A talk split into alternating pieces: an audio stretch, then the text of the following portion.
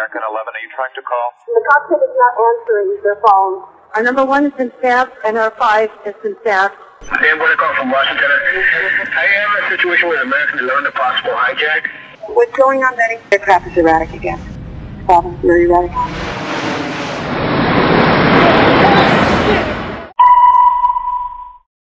Betty, talk to me. Betty, are you there? Betty? Betty? A plane just What? 737. Did what? The World Trade Who are you talking to? Oh, God. Oh, my God. United 175, New York. We have some problems over here right now. We might have a hijack over here, two of them. Jules, this is Ryan. Uh, listen, on an airplane that's been hijacked, if things don't go well, and it's not looking good, I just want you to know I absolutely love you. I want you to do good. So happy to time. Uh, same to my parents and everybody. And I just totally love you, and uh, I'll see you later. Bye, babe.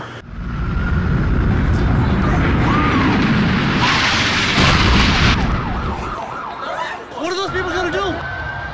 All, all the elevators are blocked out. Oh my god. So both towers are now. Okay, now, I got an aircraft six miles east of the White House. Hello? Crystal City, just north of Crystal City. Just to the north of your town. Yeah, stop all departures. September 11th, 2001. Two airplanes deliberately crash into the Twin Towers in New York City. Another airplane flies into the Pentagon, and a fourth, which was targeting the White House, crashes in an open field in Pennsylvania. September 14, 2001. Congress passed the authorization for use of military force against terrorists. This gave the U.S. military the green light to root out those responsible for the 9 11 attacks and remove them from the equation. October 19, 2001. U.S. Army Rangers parachute onto a small landing strip near Kandahar named Objective Rhino. In doing so, they spearheaded the invasion of a large, mountainous West Asian country already in the middle of a civil war Afghanistan. The war in Afghanistan, officially named Operation Enduring Freedom, has continued on to this day. Hundreds of thousands have been killed, and Afghanistan still finds itself deep in the middle of a civil war with seemingly no end in sight. After almost 20 years, U.S. forces are still in the country, fighting a war that really has no purpose for us anymore. It's time to withdraw U.S. troops and combat support from Afghanistan and end our war immediately. But first, we have to understand how we got here. Osama bin Laden, leader of a terrorist group called Al Qaeda, claimed responsibility for the 9 11 attacks. And in response, we sought to kill or capture bin Laden and destroy his terror network.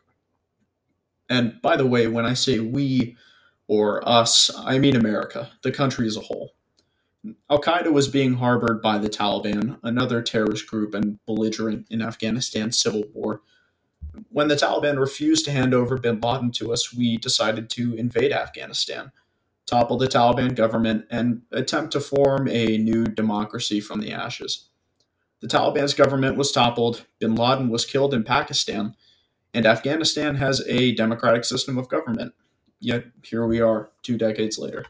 On my orders, the United States military has begun strikes against Al Qaeda terrorist training camps and military installations of the Taliban regime in Afghanistan.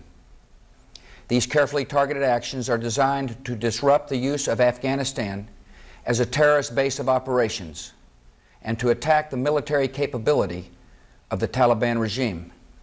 More than two weeks ago, I gave Taliban leaders a series of clear and specific demands close terrorist training camps, hand over leaders of the Al Qaeda network, and return all foreign nationals, including American citizens unjustly detained in your country. None of these demands were met. And now, the Taliban will pay a price. One thing that doomed the war from the early days was the lack of a clear mission. U.S. troops weren't given a specific goal to work towards, and this led to a quote, unwinnable conflict with no easy way out, according to Craig Whitlock. Whitlock is a journalist for the Washington Post that recently covered the Afghanistan Papers, a set of U.S. government documents detailing the war and how officials misled the American public on the war's progress or lack thereof. In his assessment of the papers, Whitlock stated that within six months after the invasion, the U.S. had accomplished most of its goals, including the killing or capturing of high level Al Qaeda and Taliban leadership. However, U.S. officials began to expand the war in ways that had little relation to fighting Al Qaeda. It became clear that with no specific set goal, much like we experienced in Vietnam, this war could not be won. Today, the Taliban fully controls an alarming amount of Afghanistan's districts and contests even more districts with Afghan government troops. The Long War Journal is a project by the Foundation for Defense of Democracies that analyzes the global war on terror, including the war in Afghanistan. According to the journal, Afghan government troops currently control 127 of the nation's districts, while the Taliban controls 77. The other 194 districts are either contested between the two parties or reportedly controlled by the Taliban, but with no confirmation. For all the blood, sweat, and tears Americans have poured into this war, this is where we are now. Clearly, this war has no end in sight. As of May 2021, 2,443 American servicemen have died in Afghanistan, with 1,909 of those being killed in combat. Sons, daughters, fathers, mothers, brothers, and sisters, real people just like you and I. Maybe people you grew up with or lived down the street from. And I make a distinction between overall deaths and combat deaths because it's important to make clear that not every American death was a result of combat. But it's reasonable to conclude that none of these deaths would have happened if it wasn't for the war. And this is not me arguing against going to war in Afghanistan either. What I am saying is that every single day we stay in the country, we continue to put more Americans at risk. Now, if you've been watching the news lately, you might have seen that the U.S. does indeed plan to withdraw from Afghanistan by September 11th, 2021. You might ask why I bother making this project then, and I appreciate that question. And the reason I make this project is because I fear that the withdrawal might not happen. On February 29, 2020, the US and the Taliban signed an agreement in which, in return for the ending of hostilities between the two parties, US forces would be out of Afghanistan by May 1st, 2021. Now, clearly, that deadline is passed. Our officials shifted the timeline for the withdrawal back four months for, in my opinion, no justifiable reason. The Taliban said there would be consequences for failing to meet the May 1st deadline, and they meant it. The very next day, they targeted U.S. forces with rocket attacks, which, of course, led to a U.S. response. My concern is that we will be drawn into another cycle of fighting with the Taliban that may persuade our lawmakers to take their eyes off the next withdrawal date. If this happens, we could see ourselves in Afghanistan for years to come.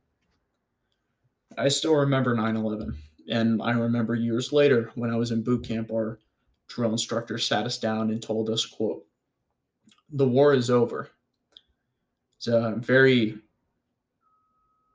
anticlimactic end to the war, I suppose. It, uh,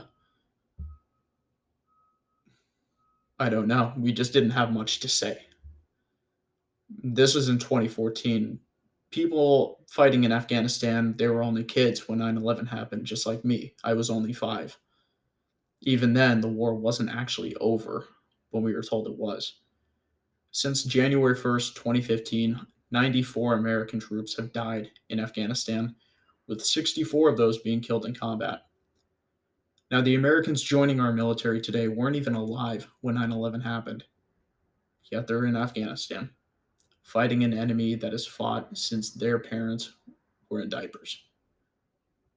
The war cannot be won with the strategy we have now. The past 20 years has made that much clear but Americans still want to re engage vast amounts of troops and resources into the war, and who could blame them? It's time to come home.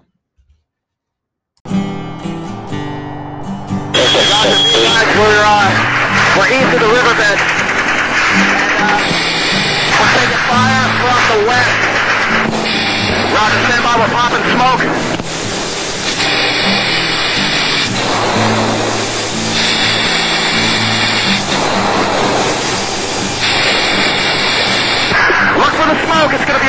smoke.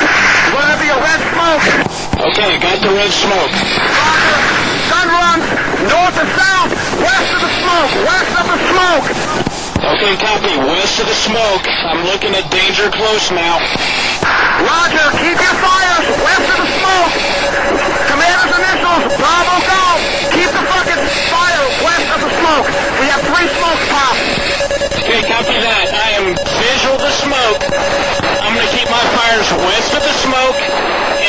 Of the road.